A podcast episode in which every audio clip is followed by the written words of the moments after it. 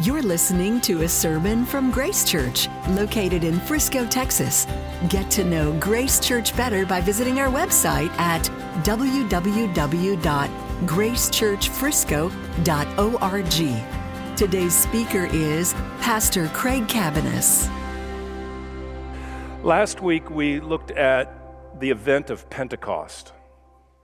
And uh, this is where the Holy Spirit was poured out uh, upon the church in a powerful way. There were 120 followers of Jesus. They're praying, and um, all of a sudden there is this sort of audio-visual experience. They hear a rushing wind. So it's like they hear you're praying, and all of a sudden you hear a windstorm or something. They hear this rushing wind. And then they see tongues of fire in the room. So think tongue of fire like a flame. So flames of fire settle on each of the believers. Uh, this is just extraordinary. And then they do something that was really quite unprecedented. They begin to speak in languages that they do not know, and they are proclaiming the mighty acts of God. Well, how do we know that they were proclaiming the mighty acts of God if they're speaking a language they don't know? Well, because Pentecost is this international gathering of Jews. And so there's people from all these nations. Chapter 2 uh, gives us the list of nations they came from. And this is such a kind of commotion. They, a big crowd gathers and they say, We're hearing our languages from our native land. And these people don't know those languages. These are simple people, Galileans, kind of unsophisticated folk, and they are speaking all these foreign languages and proclaiming the acts of God. And we saw last week that the reason that's happening is because God is. Uh, the gospel is going forth, and he's demonstrating that the gospel is for the world, and the world is gathered there and hears and responds to the gospel. Um, and the response of the people is twofold. Some people are amazed and say, This is incredible. We're hearing all this about God in our own language. Some people are amazed, other people are amused. They mock them. So these people are drunk. You know, these are just drunk people. Uh, and so, anyway, that was kind of the response. Then what happens is what we're about to read now is Peter stands up and he preaches the first we could say Christian sermon, the first sermon after Jesus has ascended back to heaven. So after Jesus is gone and the Spirit is poured out, this is the first sermon uh, ever preached. Uh, it goes from verses 14 in chapter 2 to verses 41. We're going to read those in three different sections. Um, if we read it straight through, it'd take like three minutes. Uh, so we know that he said more than this because uh, in verse 40 it says that with uh, many other words he bore witness. So there's these words, there's this sermon. It's pretty amazing. If it was just this, he spoke three minutes and 3,000 people came to Christ. So you may be thinking, hey, why don't we try that? And uh, you talk long, so why don't we go the three minute sermon and see what happens? Maybe God will do the same. So, anyway, we're going to start by looking at verses 14 through 21, uh, and then we'll work our way through. So, let's uh, please listen to this uh, God's holy word to us. But Peter, standing with the eleven, lifted up his voice and addressed them Men of Judea and all who dwell in Jerusalem, let this be known to you, and give ear to my words. For these people are not drunk as you suppose, since it is only the third hour of the day. But this is what was uttered through the prophet Joel. And in the last days it shall be, God declares, that I will pour out my spirit on all flesh. Your sons and your daughters shall prophesy. Your young men shall see visions, and your old men shall dream dreams. Even on my male servants and female servants, in those days I will pour out my spirit, and they shall prophesy. And I will show wonders in the heavens above and signs on the earth below blood and fire and vapor of smoke. The sun shall be turned into darkness and the moon to blood.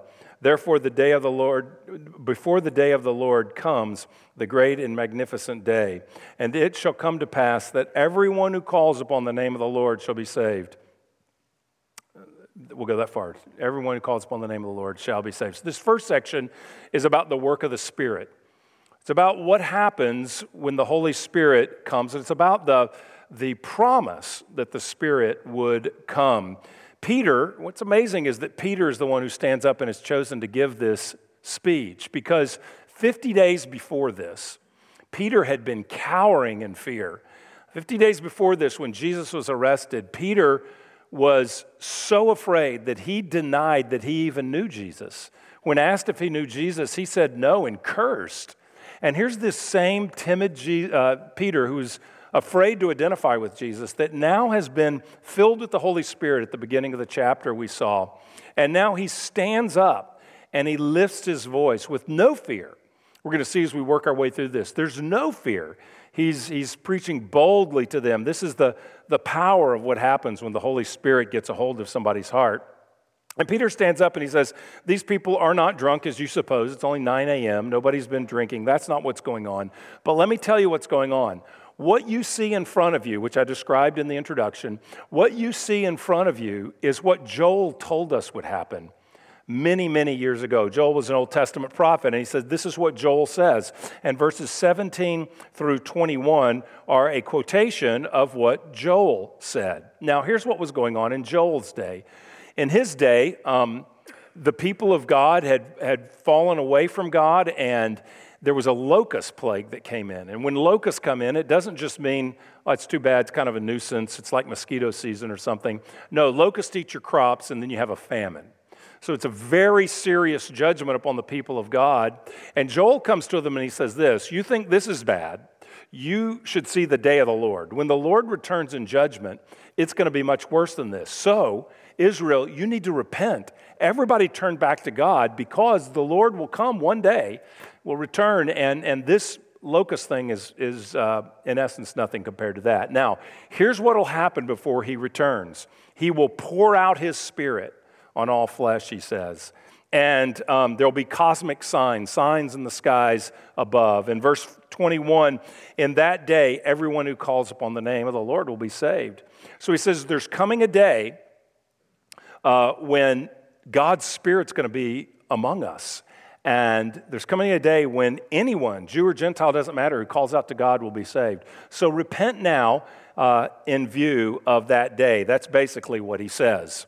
Uh, in verse 17, the first part of that quote from Joel. And in the last days it shall be, God declares, I will pour out my spirit on all flesh, and your sons and your daughters shall prophesy, and your young men shall see visions, and your old men shall dream dreams. You ever hear anybody say, You think this is the last days? The answer to that question is yes, because Peter says this today, Pentecost, verse 16. This is what was spoken by Joel. In the last days, I will pour out my spirit on all flesh. So, the last days, if you look at the whole story of the Bible, the last days are the days between Pentecost and the return of Jesus.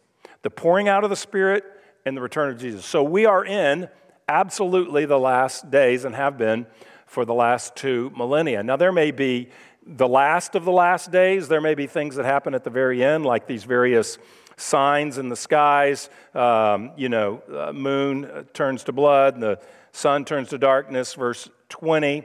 Uh, wonders in the heavens below. Some, some of that may be things that happen at the end of the last days or something like that, but clearly the age of the Spirit, that's the world we live in today. And it's inaugurated at Pentecost, this new era, the, the age of the Spirit, that's the, the world that we live in.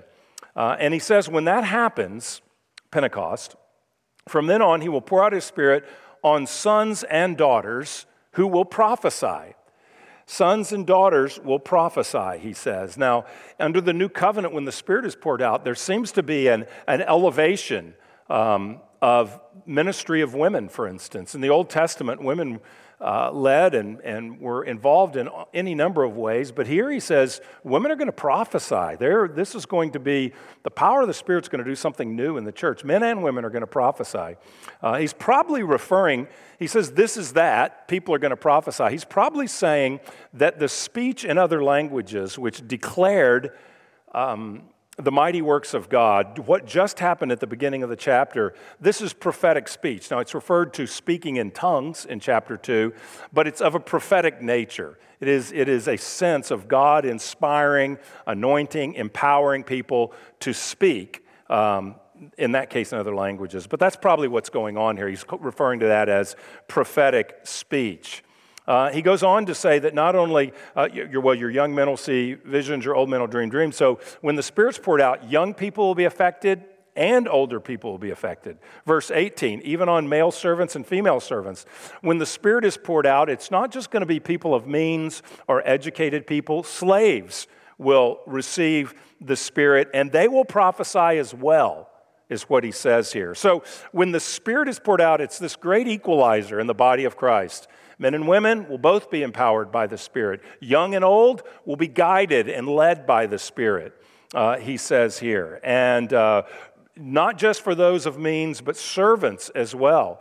That servants will be lifted up and empowered by the Spirit with significant roles to be able to communicate what God has put on their hearts, prophetic words. So it's really a powerful, powerful explanation. The first thing Peter does is he explains the work of the Spirit. He's got to stand up and say, What's going on? Because everybody says, What is this? Some people say they're drunk. He explains, No, that's not the case. Then he, trans, uh, he, he sort of changes and begins to talk about the work of Jesus. So he starts talking about what's happening here. And in verses 22 through 36, he talks about the work of Christ. Look at this. Men of Israel, Hear these words Jesus of Nazareth, a man attested to you by God with mighty works and wonders and signs that God did through him in your midst, as you yourselves know. This Jesus, delivered up according to the definite plan and foreknowledge of God, you crucified and killed by the hands of lawless men. God raised him up, loosing the pangs of death, because it was not possible for him to be held by it. For David says concerning him, I saw the Lord always before me for he is at my right hand, that I may not be shaken. Therefore, my heart was glad and my tongue rejoiced. My flesh also will dwell in hope. For you will not abandon my soul to Hades, or let your Holy One see corruption. You have made known to me the paths of life. You will make me full of gladness with your presence. Brothers, I may say to you with confidence about the patriarch David that he died and was buried, and his tomb is with us today. Being therefore a prophet and knowing that God had sworn with an oath to him that he would set one of his descendants on his throne, he foresaw and spoke about the resurrection of Christ, that he was not abandoned to Hades, nor did his flesh see corruption. This Jesus God raised up, and of that we are all witnesses, being therefore exalted at the right hand of God, and having received from the Father the promise of the Holy Spirit, he has poured out this that you yourselves are seeing and hearing. For David did not ascend into the heavens, but he himself says, The Lord said to my Lord, Sit at my right hand until I make your enemies your footstool. Let all the house of Israel therefore know for certain that God has made him both Lord and Christ, this Jesus, whom you crucified. So here he begins to talk about Jesus. I'm going to flesh this out a little bit in a minute, but I just want to make the point very clear to start with that when the Holy Spirit comes and Peter stands up to explain what's happening, he focuses intently on Jesus. He explains what's going on. Hey, this is on a timetable. Joel said this would happen. Need to let you know what's happening. But now that everybody knows what's happening, here's the message. The message is about Jesus. The Holy Spirit comes and he always points to Jesus. And look what he tells us about Jesus, what Peter tells us about Jesus in this first sermon of the church. He tells us, first of all, about the life of Jesus, verse 22. Men of Israel, hear these words Jesus of Nazareth, a man attested to you by God with mighty works and wonders and signs that God did through him in your midst, as you yourselves know.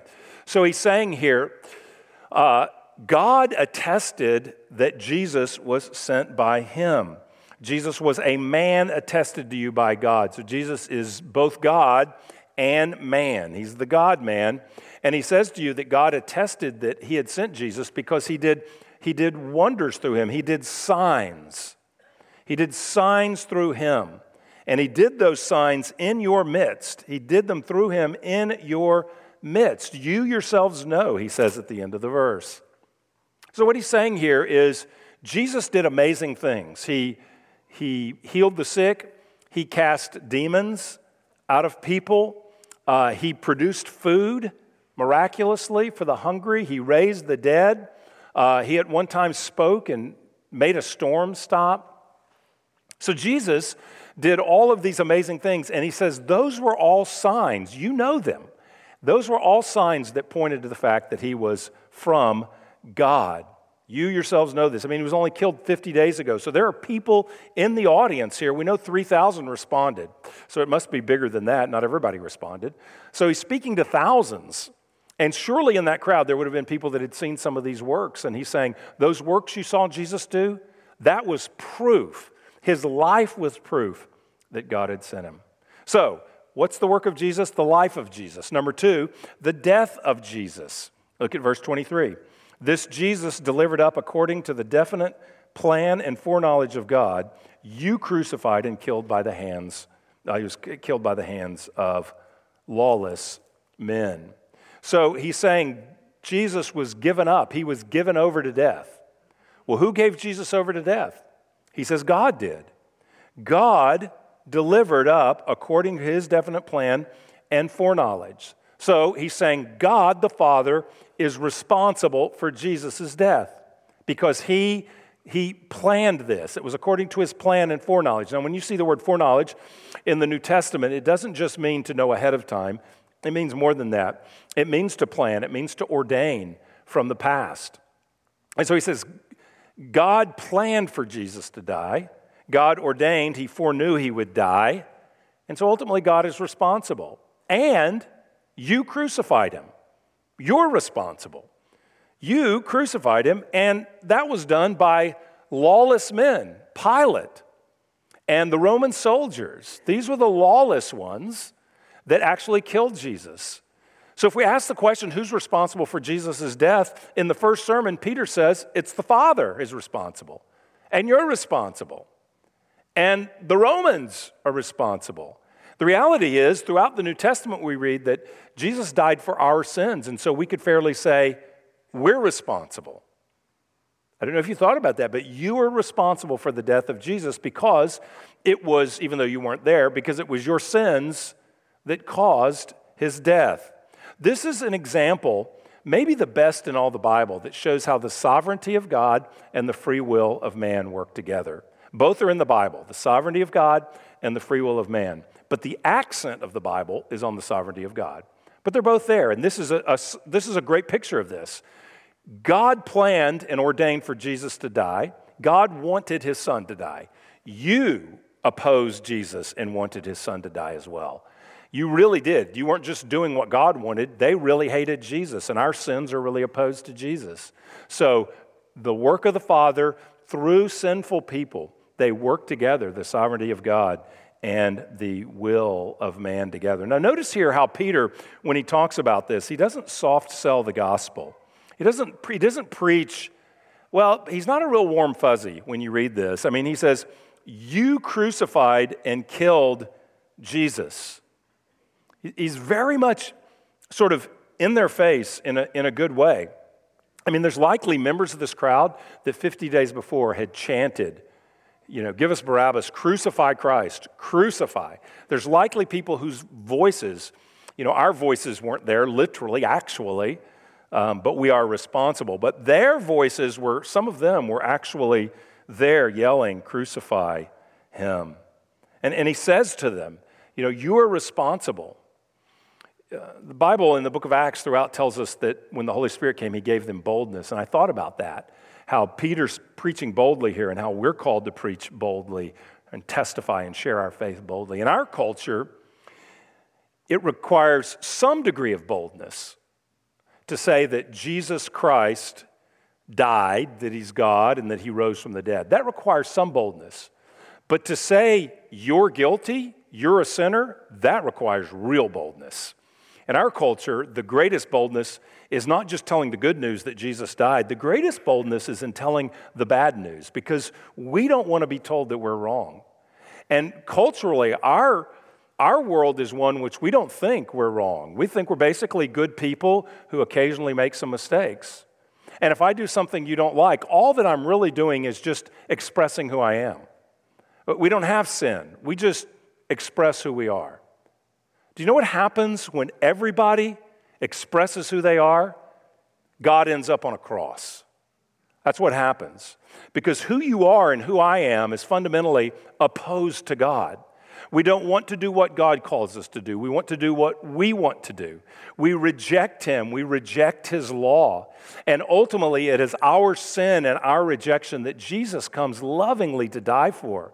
And so it could be said to us too. The Holy Spirit points his finger at us and said, You crucified him. It was your rejection, it was your love for yourself and your unwillingness to bow to Jesus Christ. It was you just being true to yourself and acting and living the way you want. It was that that crucified Jesus. And if you're going to say that in this culture, it will take Holy Spirit boldness to communicate that. But it must be communicated. There must be the bad news before there is the good news because the person who is unaware of their sinfulness will be unaware of their need for Jesus. Lots of people are open to Jesus. If you say, hey, man, you're a good person, and, and if you'll just pray this prayer, your good life will even get better. You'll have your best life now, right? If you just believe in Jesus, things will go well for you. Well, okay, who doesn't pray that prayer? Sure, I'm up for that. But if you say you are a sinner, you're responsible for the death of Jesus, and you are justifiably under God's judgment and will go to hell for eternity uh, if you don't repent and believe in Jesus Christ, and He is the only way, well, folks aren't as willing oftentimes to hear that. But that is the message, and that's what God uses. It's that message. You see 3,000 people saved instantaneously this day, not because everybody was told how wonderful they are, but they were told that the God of the universe who created you and does love you, that, that you rejected that Savior. Jesus Christ. So he talks about his life, he talks about his death. God gave him up to be dead, to, to die. Verse 24, he talks about his resurrection. God raised him up, loosing the pangs of death, because it was not possible for him to be held by it. So he says Jesus was raised from the dead as well. That's part of the story of the gospel that Jesus was raised. And it's actually the controversial part. In the book of Acts, you're going to find out as we read this through um, that the message of the resurrection, that is a central um, sort of controversy. It's polarizing. Their announcing the resurrection really causes a lot of trouble because many of the Jews don't believe in it. Uh, in Acts 17, the Greeks don't believe in it. They say, You're crazy. Um, at, towards the end of the Bible, Paul is standing before a ruler and giving testimony, and the Roman ruler says to him, Paul, you are crazy when he starts talking about the resurrection. So that is a chief controversy in the book. Also, that Jesus claims to be the Messiah and that they're saying he is the Messiah, the King of the Jews. That's a controversy as well. So, what happens here, you can uh, imagine Peter is quoting Old Testament writers, Joel and now David, because that's the scripture, that's the Bible for the, his hearers, is the Old Testament. So he says to, uh, he quotes David uh, in verses, what is that, 25 through 28. He quotes David. Verse 27, David says in Psalm 16, verse 27, You will not abandon my soul to Hades or let your Holy One see corruption. Hades is the realm of the dead. And so, though David wrote that, and though he wrote it in the first person, uh, Peter says he wasn't talking about himself uh, verse 29, he says, I may say with confidence that the patriarch David, that he both died and was buried, and his tomb is with us today. He says, David wasn't talking about himself. When David said, I'm not subject, my body's not subject to decay, that uh, corruption, that you won't abandon me in the realm of the dead, he wasn't talking about himself because we could all walk over to David's grave. We know where he's buried. That's what he said. So he was talking about someone else. Who was he talking about? Verse 31 He foresaw and spoke about the resurrection of Christ that Jesus was not abandoned to Hades, nor did his flesh see corruption. David was di- died and buried, but Jesus rose. And he explains in verse 32 this Jesus God raised up, and of that we are all witnesses. So, the 120 of us that are here telling you this message, we saw him alive. And probably there's other witnesses in the crowd that saw Jesus at a public um, appearance uh, sometime after his resurrection. So, he tells about his life, God did signs through Jesus. Tells about his death, God gave him up and you crucified him. Tells about his resurrection, David told us long ago that one would come and would, would be raised, and that was Jesus. And then he talks about his ascension, verse 33. Being therefore exalted to the right hand of God and having re- received from the Father the promise of the Holy Spirit, he has poured out this that you yourselves are seeing and hearing. So Jesus is taken up into heaven and he rules and reigns at the right hand of God, and he's doing this. He's pouring out the Spirit. So the ministry of Jesus is his life, his death, his resurrection. He ascends and rules as Lord. He is both Lord and Christ. The word Christ means Messiah. So he is Lord, not Caesar. In their world, you had to say Caesar was Lord. The Christians would not say that. They said Jesus is Lord.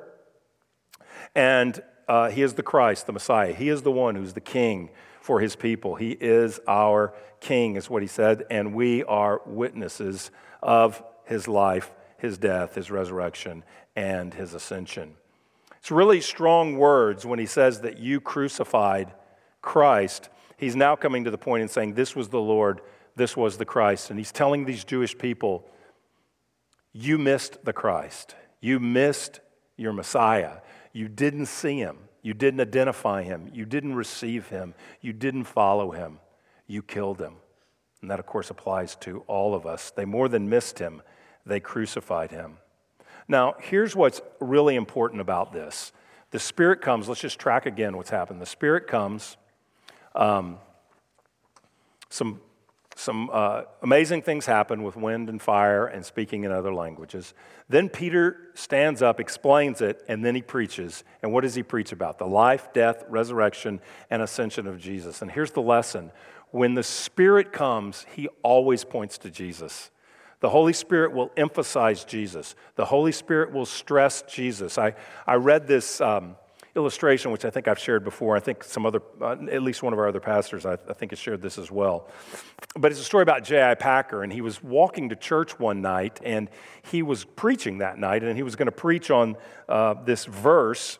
Uh, he shall glorify me. Jesus says, the Spirit, when He comes, He will glorify me. And He said He walked around uh, he turned the corner and saw the building at night, and it was lit up. There were these floodlights lighting the building. And as he saw that, he said, This is the perfect illustration of what I'm preaching about tonight. I'm going to tell people this, what I saw coming in, and this will explain the ministry of the Holy Spirit. He says this When floodlighting is well done, the floodlights are so placed that you do not see them. You are not, in fact, supposed to see where the, flood, where the light is coming from. What you are meant to see is the building on which the floodlights are trained. The intended effect is to make it visible when otherwise it would not be seen for the darkness and to maximize its dignity by throwing all its details into relief so that you see it properly. This perfectly illustrates the Spirit's new covenant role. He is, so to speak, the hidden floodlight shining on the Savior. Or think of it this way it's as if the Spirit stands behind us, throwing a light over our shoulder onto Jesus who stands facing us. The Spirit's message is never, look at me, listen to me, come to me, get to know me. But it's always, look at Him, see His glory, listen to Him and hear His word, go to Him and have life, get to know Him and taste His gift of joy and peace. The Spirit points to Jesus. Now, I know he does some stuff in Acts 2 that would seem to draw attention to himself, but if you think about it, all it is is a prophetic sign of the that, that a new era has come, the gospel for all peoples. And as soon as Peter gets a mic, not actually, but as soon as he gets a mic and stands up, he immediately starts pointing to Jesus. This is how you know that the Spirit is among us, is among you working, is that there'll be more concentration on Jesus. How do we know if the Holy Spirit's been poured out? How do we know if I've been touched by the Spirit? Could it be spiritual gifts? Well, yeah, there are spiritual gifts. We talked about that last week. Could it be something amazing and all filled? Absolutely. We saw that last week. But the primary evidence will be you will love Jesus more. If the Spirit is working in you, you will find yourself transfixed on the Savior, on the cross, on the resurrection of Jesus' love for you. That's how you know the Spirit's at work. Sometimes people say, well, the Spirit's moving because some kind of crazy stuff's happening in the room. Well, that's not really how you know. You, the, the test is I don't care what happened in the room. Do these people love Jesus? Are they singing about the gospel? Are they celebrating the work of Christ? Or are they enamored with some phenomenon? The phenomenon point to Jesus because the Spirit points to Jesus. And that's how we know because the Spirit is the floodlight that helps us to see. Well, the Spirit helped them to see because look how they respond, verses 37 to 41. So it was the ministry of the Spirit, uh, the work of the Spirit, the work of Jesus, and now the response of the people. Now, when they heard, verse 37, this, they were cut to the heart and said to Peter and the rest of the apostles, Brothers, what shall we do? And Peter said to them, Repent and be baptized, every one of you, in the name of Jesus Christ for the forgiveness of your sins, and you will receive the gift of the Holy Spirit. For the promise is for you and for your children and for all who are far off, everyone whom the Lord our God call, calls to himself.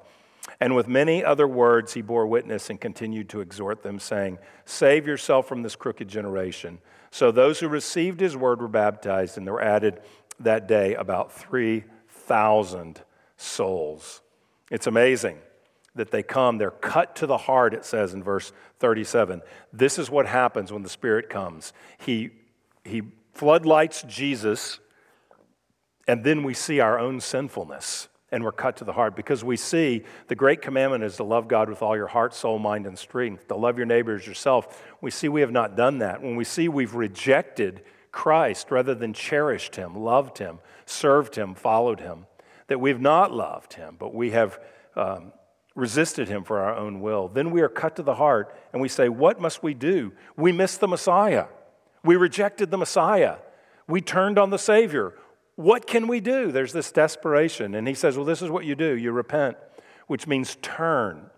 It means you're going this way and now you have a change of mind and you turn this way. So stop believing what you believed about Jesus that he's just a good teacher or a good philosopher or a moral leader. No, he's God in the flesh. He's the Savior, the Lord, who died for your sins and rose again. So stop believing false things. Believe the truth about Jesus, that he's the only way, and turn from your sins, which are your evidence of rejecting him, and, and turn to him and ask him to be your Savior, your Lord. Repent. Obviously, believe in repentance. It's a repentant faith.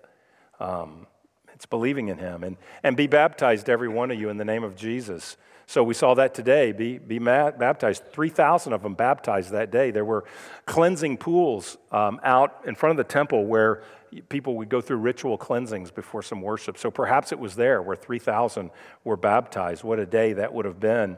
And he gives a promise if you believe and repent, you will receive, verse 38, forgiveness for your sins, and you will receive the Holy Spirit. That's the result forgiveness of sins and the Holy Spirit and 3,000 are born again that day. The church goes from 120 to 3,120 after this single sermon. Let me say one thing about verse 38. Um, some people read this, repent and be baptized, every one of you, uh, in the name of Jesus for the forgiveness of your sins, and they teach that water baptism is necessary to receive the Holy Spirit, meaning water baptism is necessary to be a Christian it's called baptismal regeneration. So some Christians teach that you have to be baptized to have the Holy Spirit, and you have to have the Holy Spirit to be a Christian. So they teach you can't be a Christian unless you're baptized. And I think on a surface reading of this scripture, if this was the only time baptism was mentioned, I get how you could see that and how that might make sense. I get that. But that doctrine is refuted multiple times in Acts alone.